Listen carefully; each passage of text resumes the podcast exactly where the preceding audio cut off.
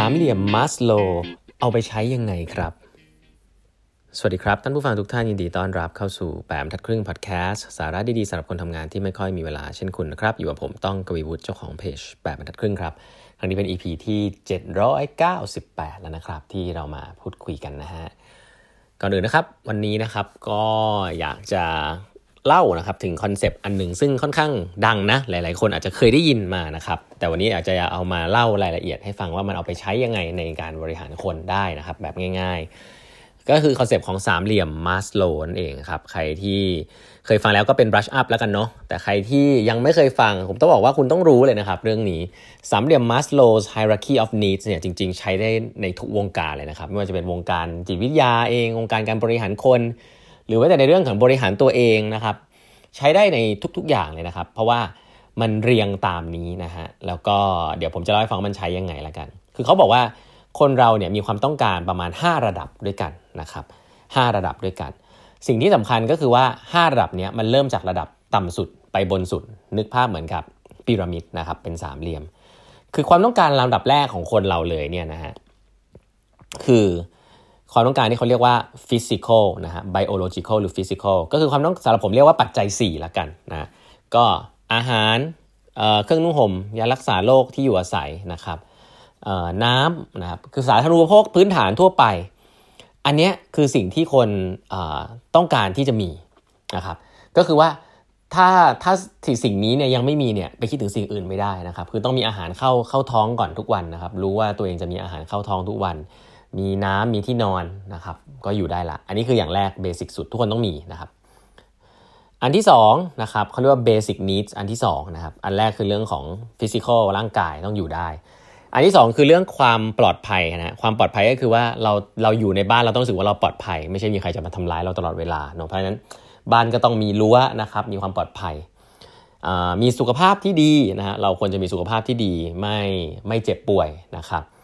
แล้วก็เรื่องของการเงินนะครับเรื่องของการเงินเนี่ยจริงๆมันลิงก์กับหลายๆเรื่องการเงินเนี่ยมันจะลิงก์กับเรื่องของความสามารถที่จะสามารถจะจะไปซื้ออาหารซื้ออะไรได้นะครับแต่ความปลอดภัยทางด้านการเงินเนี่ยก็คือความปลอดภัยในด้านอนาคตว่าฉันจะไม่ลำบากนะครับสองอันนี้เนี่ยจริงๆมัน serve basic needs นะครับเขาเรียกว่า basic needs ฮะชั้นแรกเนี่ยคือเรื่องของเล่าอีกทีนึงก็คือเรื่องของปัจจัย4นะครับอาหารเครื่องนุ่งห่มที่อยู่อาศัยและยารักษาโรคอะไรอย่างนี้ อันต่อไปคือเรื่อง security นะครับ เรื่องความปลอดภัยในเชิงมีคนเข้ามาทำร้ายเราไม่ได้หรืออะไรแบบนี้ แล้วก็เรื่องของ finance เรื่องของสุขภาพเนาะอันนี้เรียกว่า safety needs นะครับสองอันนี้เป็น basic needs นะครับ เช่นเดียวกัน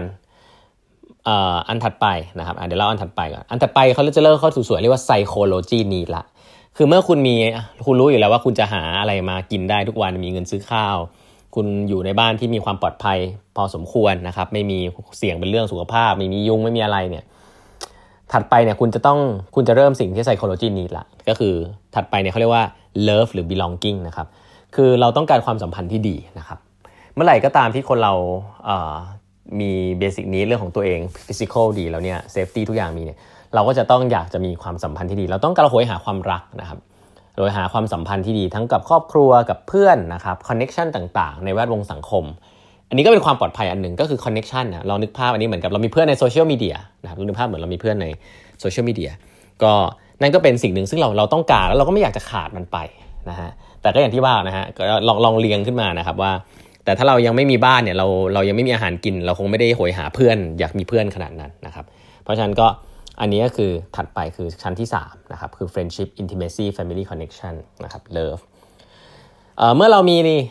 ความสัมพันธ์คนคนรอบข้างที่ดีแล้วนะครับมีความรักพื้นฐานที่ดีแล้ว มีครอบครัวที่ดีแล้วเนี่ย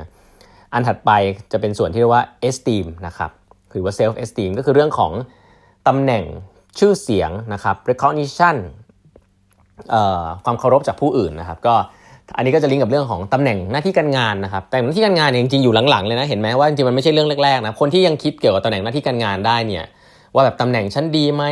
เรื่องการเมืองในองค์กรแล้วคนที่คิดเรื่องพวกนี้ได้เนี่ยแสดงว่าผ่านหลาย ๆ จุดมาแล้วนะแสดงว่าเฮ้ย safe แล้วเรื่องเงินนะแสดงว่ามีบ้านอยู่แล้วเรียบร้อย แล้วก็มีครอบครัวมีความสัมพันธ์มีแฟนมีลูกที่ดีแล้วเนี่ยก็จะเริ่มคิดถึงเรื่อง status ของตัวเองชื่อเสียงของตัวเองและ recognition ที่ได้จากคนรอบข้างนะครับก็อันนี้ก็คือสิ่งที่เรียกว่า self-esteem ซึ่งผมว่าคนในองค์กรส่วนใหญ่เนี่ยอยู่ใน phase นี้เยอะนะถ้าถ้าเป็นองค์กรที่มันพนักงานมั่นคงประมาณหนึ่งก็อยู่ใน phase นี้เยอะนะครับเริ่มเฮ้ยฉันจะไปอยู่ตำแหน่งตรงไหนอะไรเงี้ยแล้วก็อันสุดท้ายครับคือเขาเรียกว่า self fulfillment ครับคือเมื่อเมื่อฉันได้ตำแหน่งอะไร decoration กับคนทั่วไปแล้วเนี่ยเรารู้สึกว่าข้างบนมันว่างเปล่าเนี่ยสิ่งที่คนต้องการที่สุดก็คือ self actualization ก็คือ ฉันจะใช้ชีวิตแบบมีความหมายนะครับ แบบที่มีประสิทธิภาพสูงสุดนะครับ ฉันจะ make a difference ตัวฉันเนี่ย unique นะครับ ฉันจะทำอะไรที่มีประโยชน์ต่อสังคม คือ เป็นความ fulfill แบบส่วนตัวละ ไม่ต้องให้ใครมายอมรับนะฮะ แต่สิ่งนี้มันจะเกิดขึ้นเนี่ยเมื่อเมื่อเมื่อเรามีเขามาสโลว่าก็เราเมื่อเรามีมีการยอมรับในระดับหนึ่งก่อนนะครับ ซึ่งประเด็นที่เล่าให้ฟัง 5 step เนี่ยตั้งแต่อันแรกนะครับ ร่างกาย biology physiology เลยนะครับ อาหารเครื่องนุ่งห่มอะไรพวกนี้อันนี้อันแรก อันถัดไปเรื่อง safety นะครับ มีบ้านอยู่ มีสุขภาพดี มีฐานะการเงินโอเค อันถัดไปนะครับ คือเรื่องของความสัมพันธ์ต่างๆ ความรักครอบครัวนะครับ คอนเน็ชันต่างๆ มีเพื่อนฝูงนะครับ อันถัดไปมีคนชื่นชม มีตำแหน่งหน้าที่การงาน มี recognition นะครับ มี status นะฮะ แล้วอันสุดท้ายก็คือความต้องการที่จะบรรลุอะไรสักอย่างหนึ่งในเป้าหมายของตัวเองส่วนตัว หลักๆของมัสโลมีหลักอันนึงซึ่งเราคนส่วนใหญ่ชอบลืมนะ คือคุณข้ามสิ่งเหล่านี้ไม่ได้นะครับ คุณต้องมีอันข้างล่างก่อนถึงจะมีอันข้างบนเสมอ คนเรามีอันข้างบนก่อนไม่ได้นะครับ ยากมากนะครับ อันนี้คือหลักนี่คือทฤษฎีก่อน เพราะฉะนั้นมันใช้ยังไงกับการทำงานครับ การทำงานก็คือว่า คุณต้องรู้ก่อนครับว่าลูกน้องคุณต้องการอะไร หลาย ๆ คนเนี่ยยัดเยียดตำแหน่งและงานให้ลูกน้องเยอะมากเลย แต่ว่าลูกน้องยังไม่รู้สึกสีเขียวเรื่องการเงินเลยอะเรื่องเงินเดือนอะไรเงี้ยยังไม่รู้จะเลี้ยงลูกยังไงบักท้องลูกยังไม่ค่อยได้เลย ก็ไปคุยเขาเรื่องโปรโมชั่น เรื่องว่าคุณเป็นหัวหน้าคนนู้นนี่นั่นแต่เขารู้สึกว่า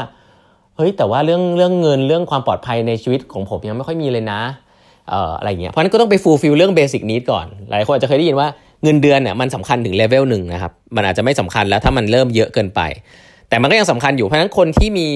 เงินเดือนน้อยเนี่ยเขาก็จะไม่ค่อยคิดถึงตำแหน่งอะไรมากมายครับเพราะว่าเขายังเงินเดือนเขายังใช้เดือนชนเดือนชนเดือนอยู่เลยนะครับเห็นภาพไหมฮะว่าเออมันจะลิงก์กับเรื่องของ incentive แล้วครับสำหรับหัวหน้าคนหนึ่งเนี่ยเวลาคุณกับคุยกับลูกน้องเนี่ยคุณต้องลองนึกดูดีๆว่า นี้ของเขาตอนนี้อยู่ในเลเวลไหนนะครับถ้าเป็นพนักงานในองค์กรส่วนใหญ่ที่ฟังแปดบรรทัดครึ่งเนี่ยผมก็คิดว่ามันก็คิดว่าน่าจะมีเงินในการจับจ่ายใช้สอยซื้ออาหารอะไรเข้าบ้านได้อยู่แล้วนะส่วนเรื่องบ้านนะผ่อนบ้านผ่อนรถ safety เก็บเงินเพื่อลงทุนอะไรเงี้ยก็อาจจะมีอยู่บ้างนะครับอาจจะไม่ได้มีล้นฟ้าแต่ว่าก็ก็มี safety ในเชิงมีเงินเก็บอยู่บ้างนะครับถ้าเกิดป่วยก็อาจจะมีประกันสังคม หรือมีประกันที่บริษัทให้ เพราะฉะนั้นสองสองอันนี้คือเบสิกนิดผ่านละ ทำงานในองค์กรก็จะสบายใจมาทุกวันทีนี้ก็จะเป็นเรื่องของการที่ทำครอบครัวให้ดีมีเพื่อนที่ดีนะครับ มีสังคมเพื่อนที่ดีอยากจะมีเพื่อนๆที่มาแล้วรู้สึกอยากจะทำงานด้วยนะครับมีความสัมพันธ์ที่ดีไม่ว่าจะเป็นเรื่องของสัมพันธ์ที่บ้านสัมพันธ์ที่ทำงานนะครับหลายๆ คนก็จะมีความสัมพันธ์แบบนั้น ซึ่งก็สร้างกันไปนะครับในองค์กร อันถัดไปที่ผมว่าคนต้องการกันเยอะแล้วก็พูดกันเยอะก็คือเรื่องของ esteem นะครับอันนี้จะเป็นเรื่องของตำแหน่ง recognition ต่างๆนะครับ